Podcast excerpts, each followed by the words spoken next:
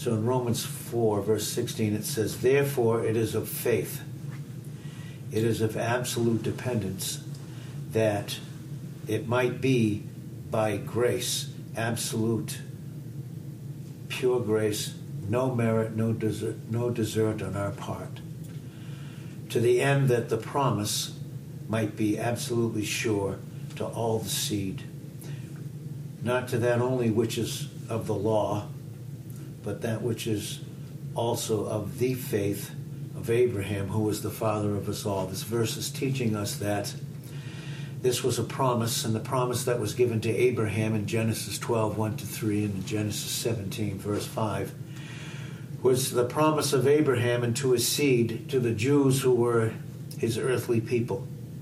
But to us, this also was a promise. Uh, and just like they and us from the dust of the earth where we were created, but also to us, to the stars of the heaven, like the church that we are. This is a promise that was given to us. And it was a promise that was given to the physical seed of those that were of the earth in terms of Abraham's people, the Jews, but also to us, the spiritual seed of heaven. And verse 17 says, As it is written, I have made you a father of many nations, uh, before whom, or in other words, like unto whom he believed even God who quickens or imparts life to those that were spiritually dead. And he calls those things which be not as though they were. Who against hope, who against everything that came against the hope and the guarantee, believed in hope that he might become the father of many nations according to that which was spoken. And of course, that which was spoken was by God in a promise who can't lie. And so that's why his seed would be. Verse 19, King James and many versions say, and being not weak in faith, where it says he considered not his own body as dead, the Greek means, literally says, that he considered his own body that was now dead.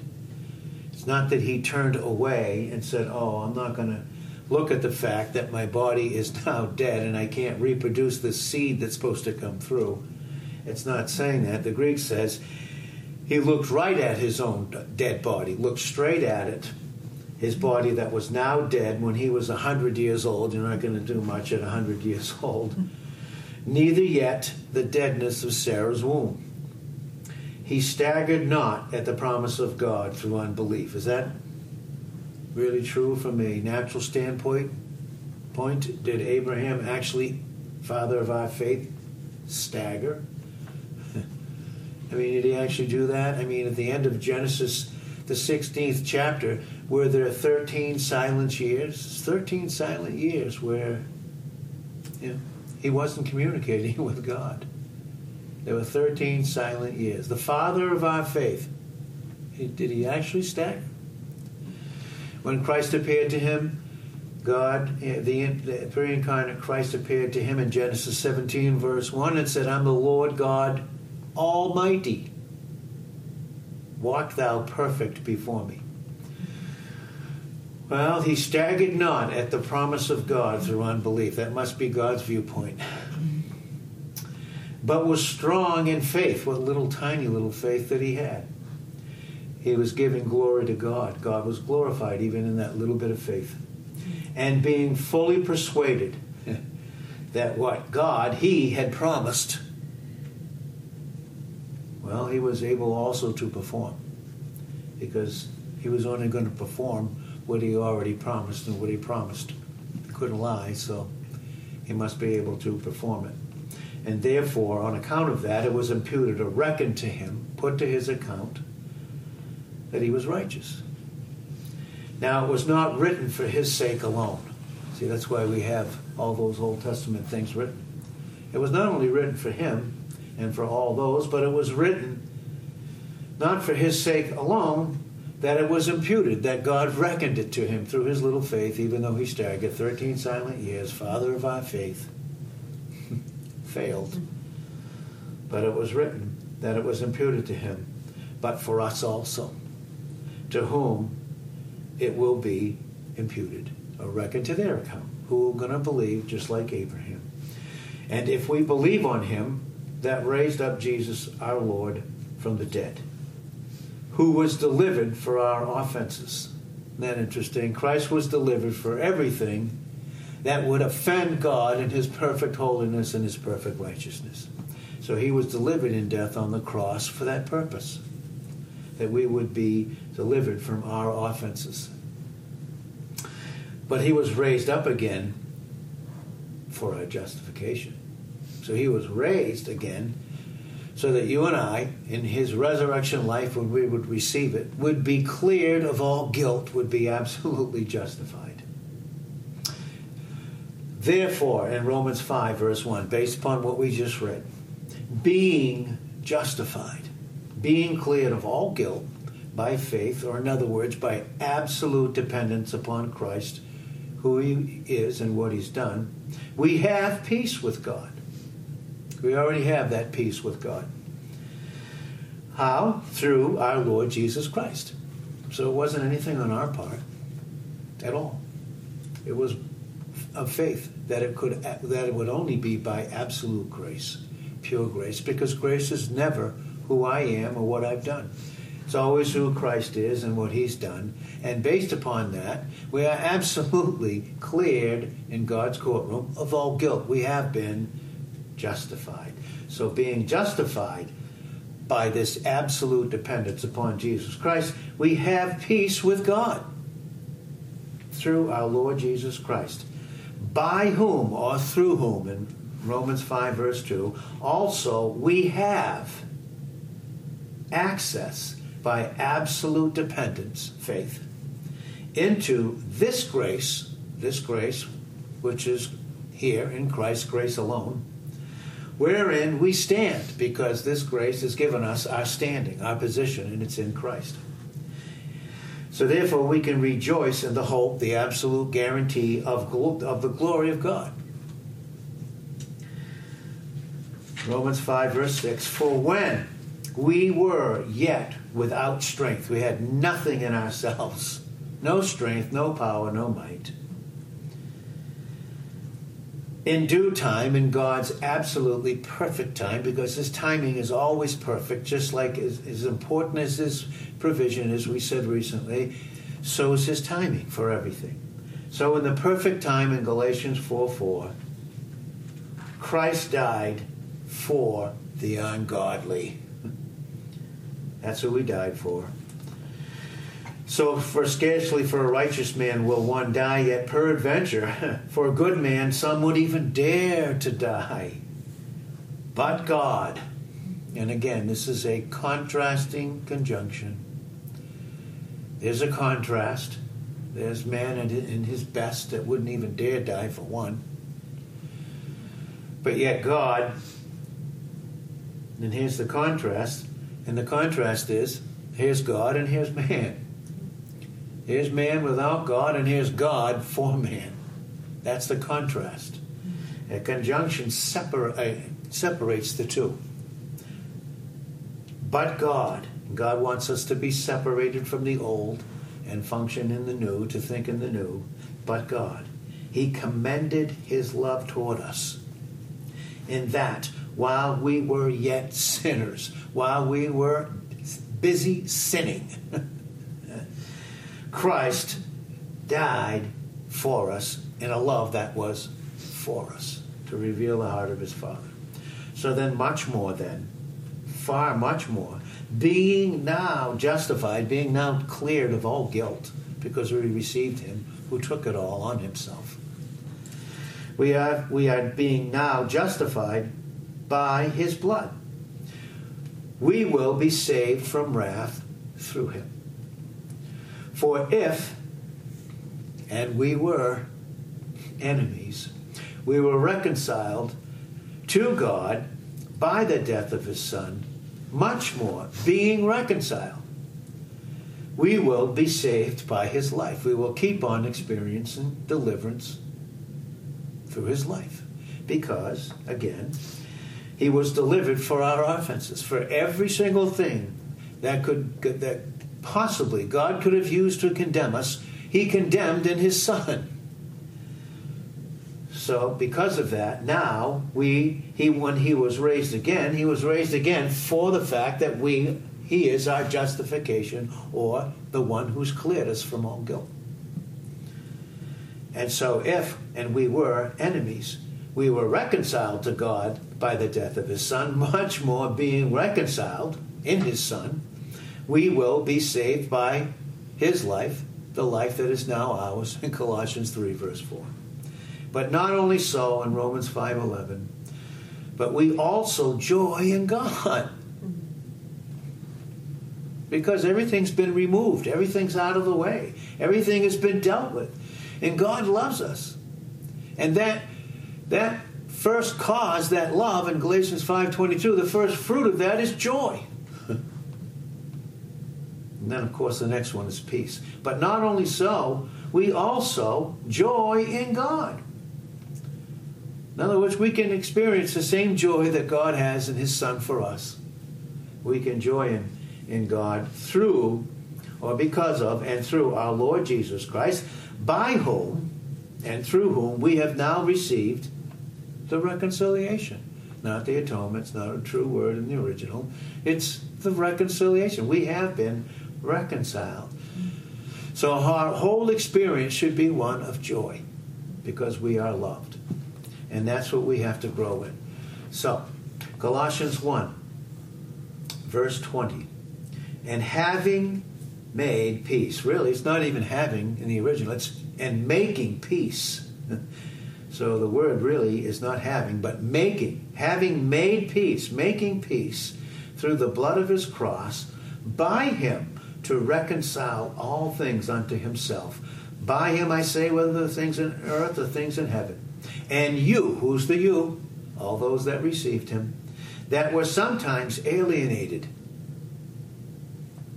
And oh, how the enemy loves to alienate believers. He loves to alienate Christians. He loves to alienate marriages. He loves to alienate all kinds of relationships, those that are already in Christ.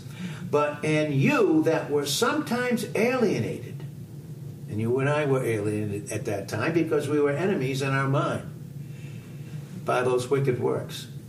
Yet now has He reconciled. He wants us to live in the now.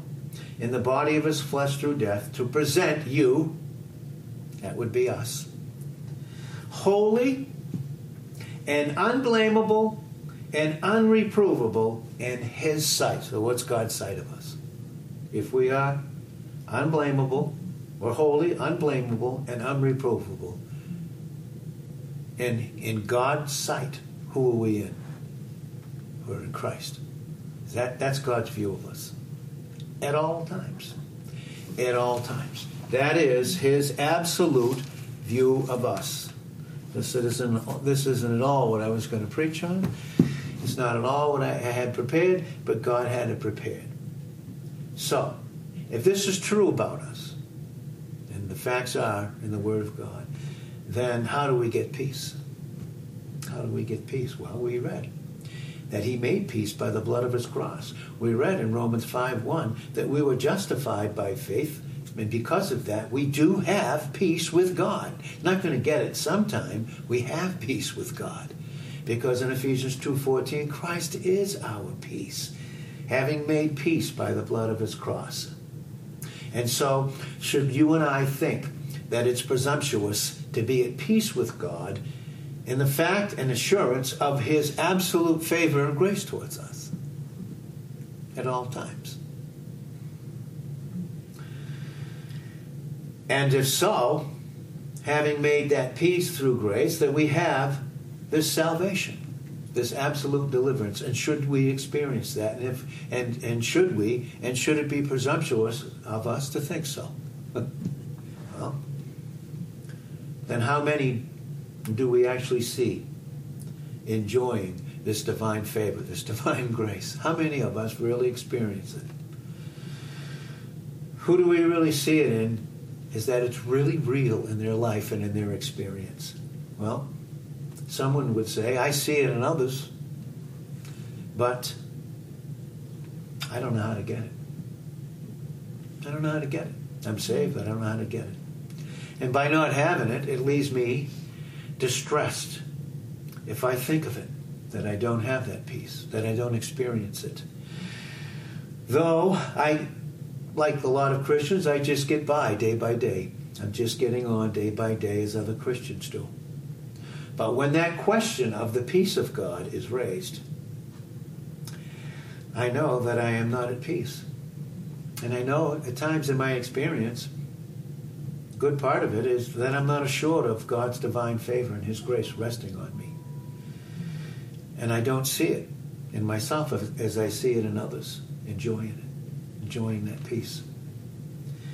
And of course, it's a serious thing because if we are justified by faith, and we do have peace with God, as some would say that we have it, and as, as some of us as believers, we know we have it in Scripture because Scripture says it, but yet I don't have that peace with God in my experience. Well, then how? And then can I be assured of myself being justified or cleared of all guilt? How can I know that? even though it says it in Romans 3, verses 24 and 25, and as we read in Romans 4, verse 25.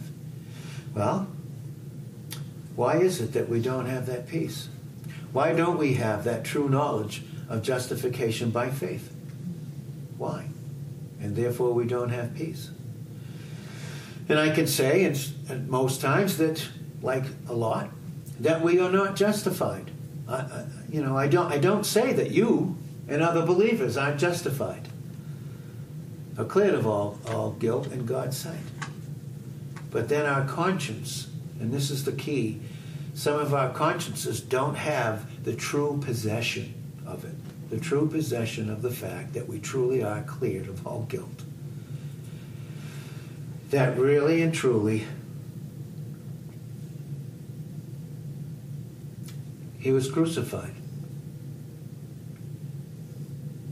and caused to be dead because of our offenses. But he was raised again for our justification, so for our peace. So, like a lot, like a lot of teaching, and uh, we thank God for the reformers they brought back in the Reformation period, Luther and all those, back in the 1500s. They brought back justification by faith. By faith alone, through grace alone, by Christ alone. They did. But they also taught that if a man did not have assurance of his own salvation, if he didn't absolutely have the assurance of his own salvation, then he couldn't be justified at all. Very bad teaching, because they miss the whole point of the growth truths, the positional truths, those truths, those foundational truths of who we are in Christ.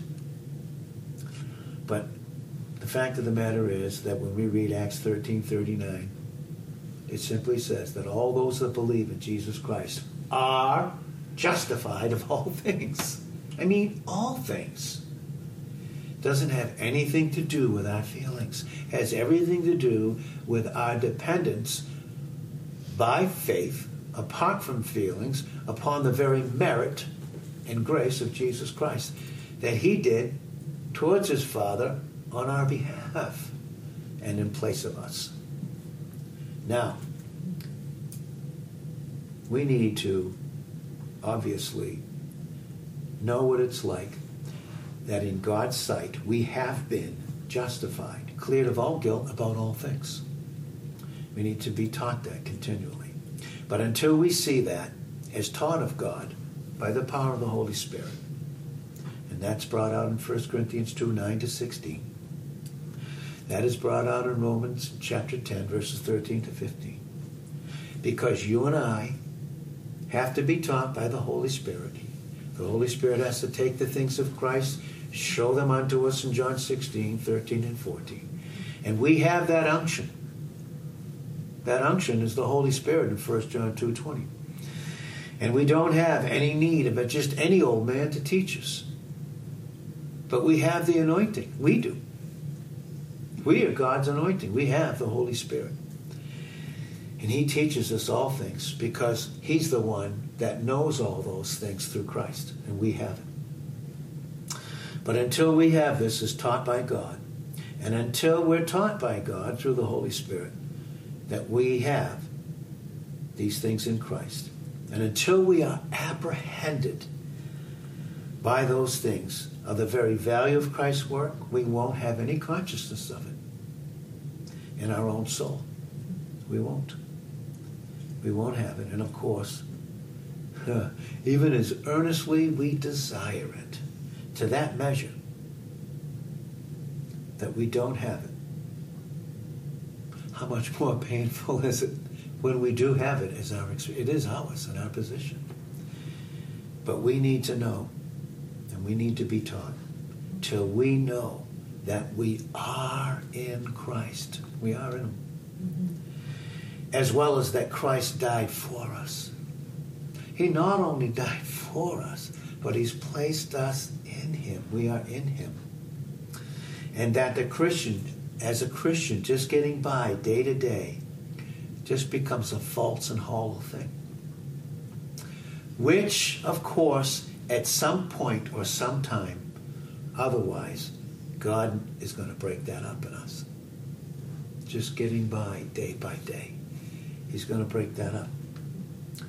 Because why? Because it's that very thing that often causes distress in our lives.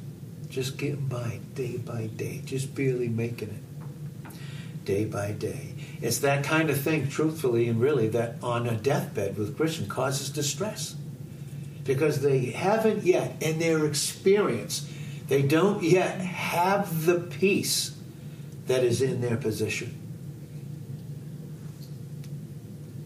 They don't have peace. So, and when we don't have that in our experience, the character of Christian activity in us, it's not very healthy. And it becomes something that's made a business of to go and to try and prove it and to bring it about. And you know what it becomes to, for a lot of Christians? It just becomes a kind of means of getting happy. That's all Christianity becomes when we don't have the truth about who we are in Christ, what He's accomplished, who we are in Him, and who He is in us, we will never experience the peace that He is, the peace that He's given us. He is our very peace. And that's what I mean by it becomes. Christianity just becomes like a business. And, and kinds of a mean, it's a means now of just being happy, getting happy but it is not work in the power of the Spirit by a soul that's absolutely at peace with God. It's not that. Well, but if you and I have a true desire to be really serious about this, and to really, we really have a desire to walk before God, then you and I, like most Christians, won't be able to rest in our spirit until you and I are at peace with God. I mean, you've heard the saying, you can, kill, you can kid yourself. You, can't, you can kid others, but you can't kid yourself. And you can't kid God. We can be a kidder. We can put on our masks. We can. We can put on our Christian masks. but do we really have and do we really experience the peace that we have before God in Christ? Well, that's a pretty serious thing. Because the deeper that all those experiences are, those desires to get peace that's really already ours in our position, but we want to experience it, well, the deeper those experiences are, the better. The better. Why? Because He Christ has made peace. He has made peace by the blood of his cross. He has made it. He's made that peace, and it's, a, and it's an accomplished fact. And all those exercises, all those things that we go through, all those things are only bringing up those little weeds that are in us to the surface. That's what it's doing. And God is plowing. He's plowing the field of our heart, and He's getting up all those weeds. Because those are the things that keep us from experiencing the peace that's ours in our position in Christ. So he's bringing them to the surface. He's plowing to the field. You ever read those scriptures in Jeremiah 4, verse 3? Break up the fallow ground and stop sowing among thorns. Start thinking the right way. So God in his plan, he plows us, his field, to get rid of those weeds. So that we can sow in the fact the righteousness that we have in Christ. And again it says that, and it teaches that again in Hosea 10, verse 12. Sow to yourself in righteousness. And then what? You're going to reap in mercy. Break up your fallow ground because it's time to seek the Lord, to seek the truth of the fact of who you are in Christ. It's time to seek the Lord, to seek Him until He come, until He rains righteousness upon you. That's our experience already. We are perfectly righteous in Jesus Christ. And we should be at peace. So, all those things that we go through, all those gymnastics, those exercises, those struggles, and this sanctification process, they become useful and necessary in this way. It's to bring up those weeds. But they aren't the crop, which is faith. They're not. They're not. And it's not what he has brought about in our life through the finished work in John 19, verse 30. But his work is finished. It's already finished. And he has to bring us to that place to realize that in Hebrews 9, verse 26, he appeared once. Now remember in Romans 6, verse 9, he that died once dies no more. Death has no more dominion over him. And that's ours in Christ. That's ours in Christ. But he appeared once in the end of the age, in Galatians 4 4, to put away sin by the sacrifice of himself. And that work that he accomplished, that has put away sin, is complete. And in Colossians 2:10, you and I are complete in him. He wants that to be our experience. That's why he's got to plow up that fallow ground and get rid of those weeds, the doubt, the unbelief, the disbelief the lack of trust. So he has to plow it up, and he has to do that in every single one of us. It's complete. And that you and I are already accepted in Ephesians 1 6. We are already, already accepted by God. Well, how many still seek it? How many still seek to be accepted when we are already accepted by Him? We're accepted in Him and he's proven it through his death. Well, we're accepted. Well, and how do we come to God then? We come to God by him, don't we? Because we're in him. That's how we come to God. We come to him. There is one mediator. 1 Timothy 2, verse 5. There's one mediator between God and men. It's the man Christ Jesus. Have we been brought to God as our Father? In John 20, verse 17, Jesus said, he said to Mary, I'm going to give you the first message. In, in resurrection, the first resurrection message is this I go to my Father and your Father, to my God and your God. Now go tell them. go tell those disciples so that they can go tell so many. So go tell them. So in closing, that work which put away our sin and dealt with our sins is complete and we are accepted. We are already accepted in Ephesians 1 6. So we have to come to God by Him. And we can. Because if our sins are not all put away, sometimes we think, oh, we don't have peace because they're not all put away because I'm experiencing them. But listen, if all of our sins are not put away by His one perfect sacrifice, Hebrews 10 10, Hebrews 10 14. If not, right? If not, if they're not all put away, all of them, completely and forever, then they never can be. But are they? For he cannot die again. And then he died, he put them all away. And he did it once. And he did it for all those that are in Christ by the one sacrifice. One sacrifice. Or else, like in Hebrews 9, verse 26, he must often have suffered. But he did it once. And he did it in our place. And he did it once. And thank God for that. And now we are to keep our heart with all diligence.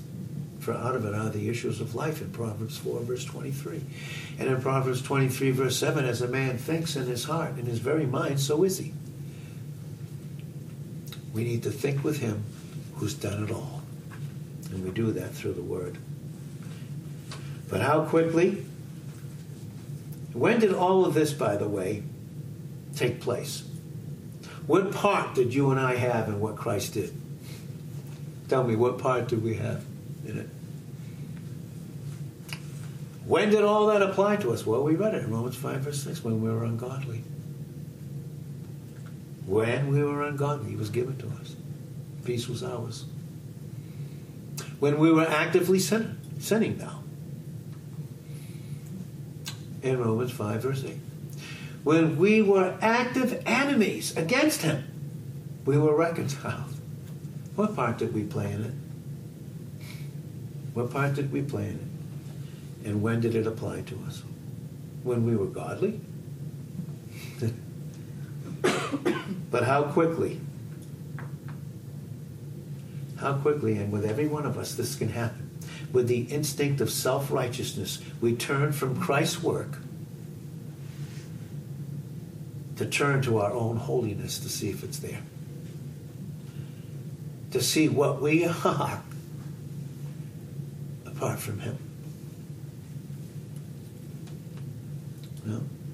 Even the desire for you and I to be holy can only be the desire of the new man. Because outside of being in Christ, when did we ever desire to be holy? so even the fact that we have that desire, God is telling us, you're in Christ. You know, Psalm 37, verse 4 delight yourself in the Lord. Where's our delight? It's in the Lord. And then He gives us the desires of our heart. He can only give us what He's already given us in Christ, the new man. But what do we have to do? We have to humbly learn what we are without Him. And by the way, He never condemns us in Romans 8, verse 1. But we have to humbly learn, just like the Apostle Paul, Philippians 4.11, he had to learn in whatsoever state, and the statement, his present condition, feelings or not, to be content because of his position or his standing in Christ.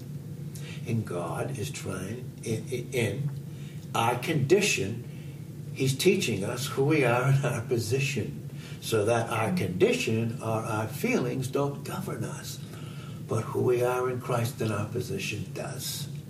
Is that something we have to learn all the time? Sometimes we're so surprised when we fail. Seriously, because we're supposed to be so mature with all this teaching we have. And then when we fail, we're surprised. Well, is God surprised? Do you think He's surprised? And do you think He sees us outside of Christ? No.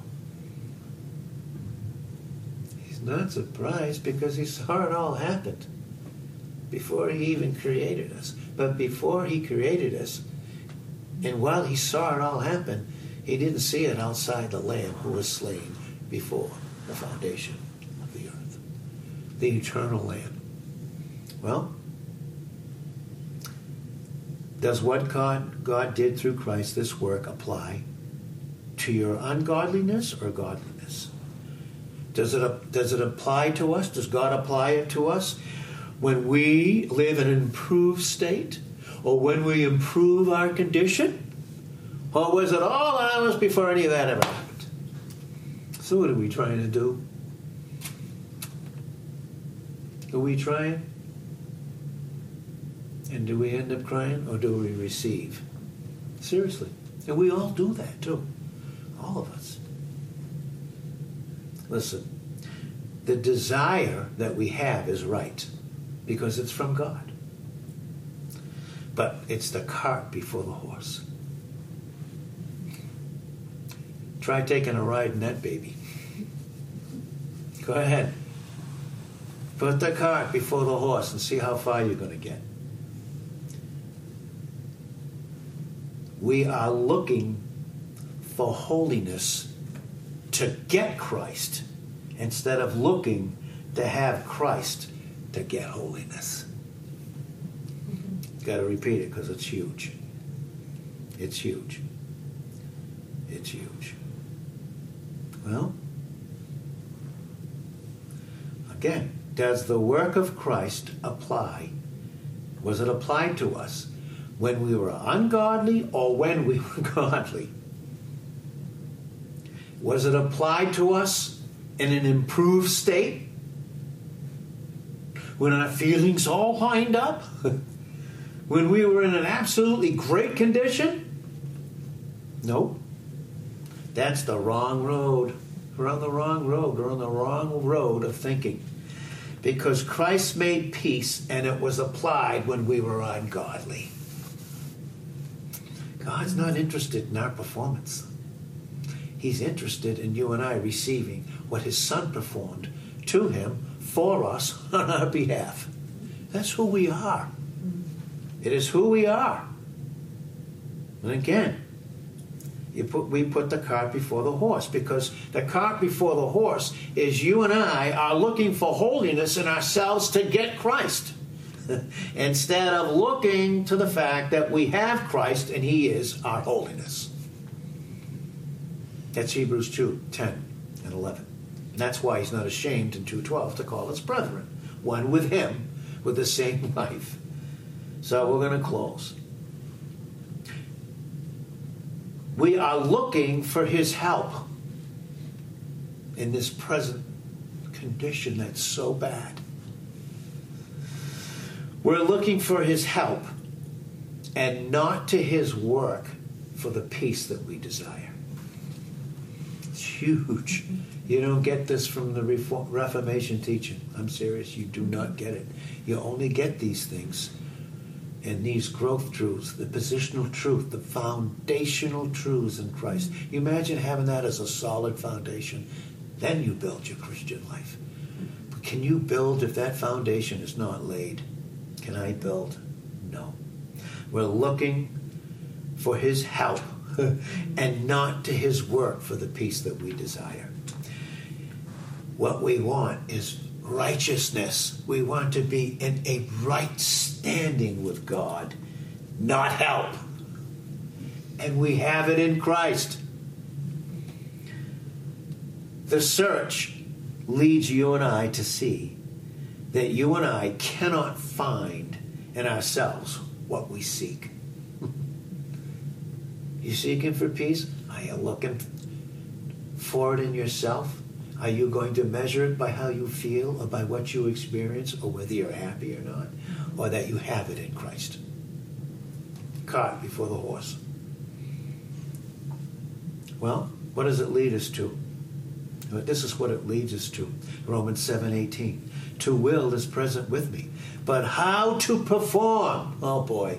Uh-uh. Is that word perform?